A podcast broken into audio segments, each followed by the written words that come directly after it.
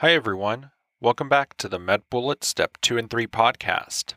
In today's episode, we cover the topic of bladder cancer found under the oncology section at medbullets.com. Let's begin with a clinical snapshot. A 65 year old man presents to his primary care physician after noticing blood in his urine. He reports that his urinary stream is normal, but notices blood at the end of urination. He denies any abdominal pain, dysuria, or urinary frequency or urgency. Medical history is unremarkable. He smokes one pack of cigarettes daily for the past 35 years. Physical exam is unremarkable. Urinalysis demonstrates a large red blood cell count with normal red blood cell morphology. He eventually undergoes cystoscopy, which demonstrates a protruding mass from the bladder wall. Let's continue with an introduction to bladder cancer. As a general overview, remember that for malignancy of the bladder, the predominant histologic type is transitional cell carcinoma, which makes up about 90% of cases. And bladder cancers can be superficial, meaning that they are non muscle invasive, muscle invasive, and metastatic in nature. Risk factors include smoking, nitrosamines, aniline dyes, phenacetin, cyclophosphamide, and schistosoma hematobium, which typically leads to squamous cell carcinoma of the bladder. Moving on to the presentation. Symptoms may include painless hematuria. This can be microscopic or grossly visible, and hematuria occurring towards the end of voiding typically suggests a bladder neck or prostatic urethra source.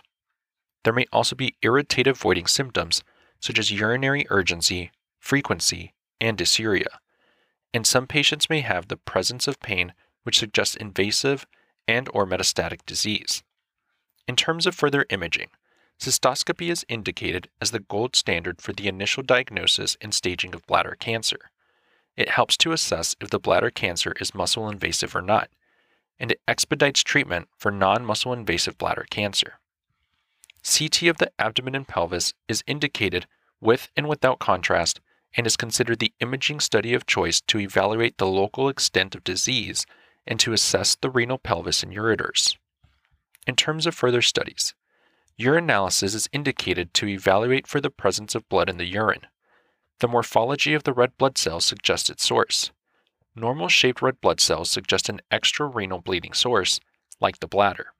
Other indications for cystoscopy include abnormal bladder imaging, abnormal urine cytology, obstructive symptoms with a possible tumor, stricture, or stone, recurrent UTIs, and hematuria with no glomerular disease. Urine cytology is indicated in combination with cystoscopy to determine if there is a carcinoma in situ and the presence of upper urinary tract lesions. In terms of the differential, make sure to think about prostate cancer, with differentiating factors being that this will present with an elevated prostate specific antigen, and patients may have a nodular or irregular prostate on digital rectal exam. In terms of treatment, surgical options include transurethral resection of the bladder or a TURBT. This is indicated as the initial treatment of non muscle invasive bladder tumors, and it provides histological confirmation of bladder cancer. Now that we've discussed the major points relating to bladder cancer, let's walk through some questions to apply what we've learned and get a sense of how the topic might be tested. For the first question, consider the following clinical scenario. A 68 year old man presents to the emergency department with discolored urine. He first noticed occasional red tinted urine three months ago, but this week it has happened more frequently. He was in a motor vehicle accident four months ago. He denies abdominal pain, back pain, leg swelling, or difficulty voiding. He has a history of chronic obstructive pulmonary disease and benign prostatic hyperplasia. His medications include tamsulosin and a multivitamin. He has smoked one pack per day for 35 years and drinks one to two beers daily. His temperature is 97.4 degrees Fahrenheit or 36.3 degrees Celsius. Blood pressure is 140 over 80, pulse is 72 beats per minute, and respirations are 17 breaths per minute. On exam, his heart rate and rhythm are regular, and he has end expiratory wheezes bilaterally. Urinalysis reveals red blood cells with no casts. Abdominal CT is obtained, which demonstrates a mass extending from the bladder wall into the lumen. Which of the following is the most appropriate next step in management? And the answer choices are Choice 1, abdominal MRI. Choice 2, cystoscopy. Choice 3, renal biopsy. Choice 4, retrograde urethrogram. Or choice 5, surgery.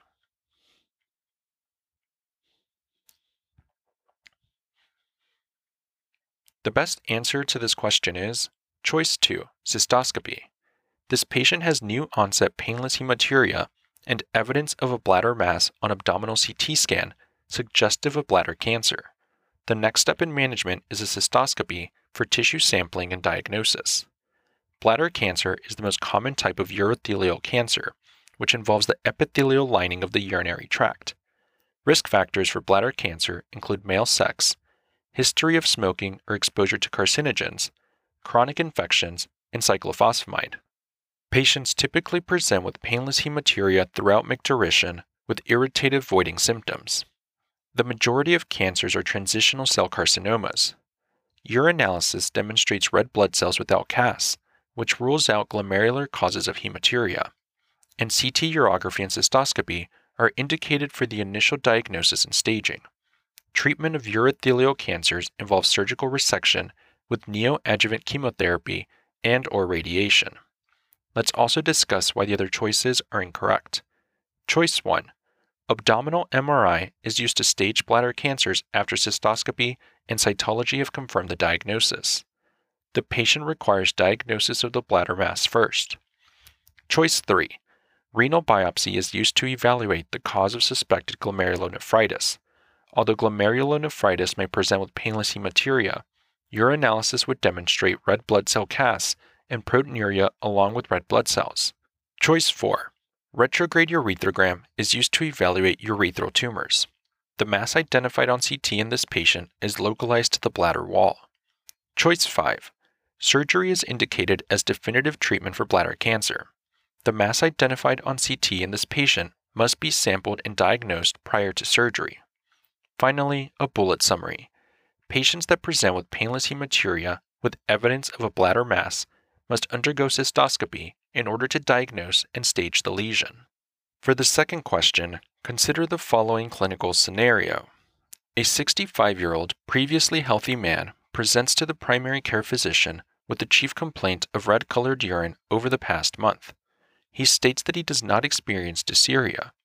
On physical exam, there is no costovertebral angle tenderness.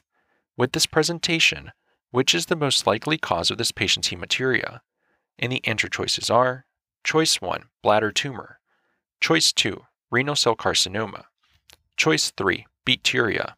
Choice 4, urinary tract infection. Or choice 5, urethral injury.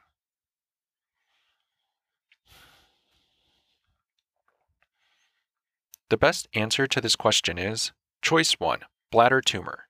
In patients over the age of 40, a bladder tumor is the most likely cause of the development of painless hematuria. Transitional cell, squamous cell, and adenocarcinoma of the bladder are the three types of malignancies that can arise from the bladder. They often present in later stages, with the patient having microscopic or gross hematuria. It is unlikely that a mass will be palpated. However, abdominal pain and dysuria can be associated with the large mass.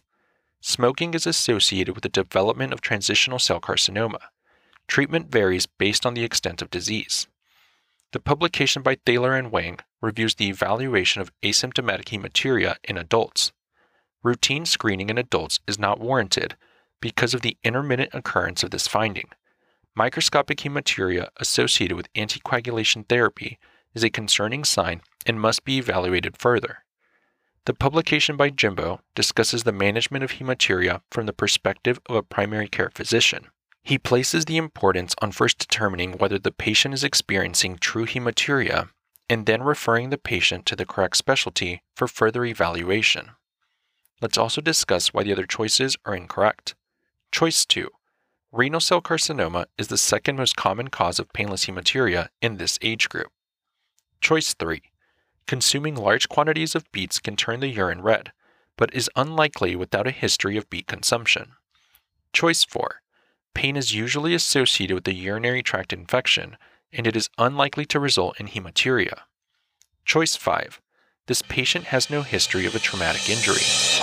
That's all for this review about bladder cancer. We hope that was helpful. This is the MedBullets Step 2 and 3 podcast, a daily audio review session from MedBullets, the free learning and collaboration community for medical student education. As a reminder, you can follow along with these podcast episodes by reviewing the topics directly on medbullets.com. You can listen to these episodes on the MedBullets website or phone app while reading through the topic. If the MedBullets podcast has been valuable to you, we'd be thrilled if you consider leaving us a five star rating and writing us a review on Apple Podcasts. It will help us spread the word and increase our discoverability tremendously. Thanks for tuning in. We'll see you all tomorrow, right here, on the MedBullets Step 2 and 3 podcast.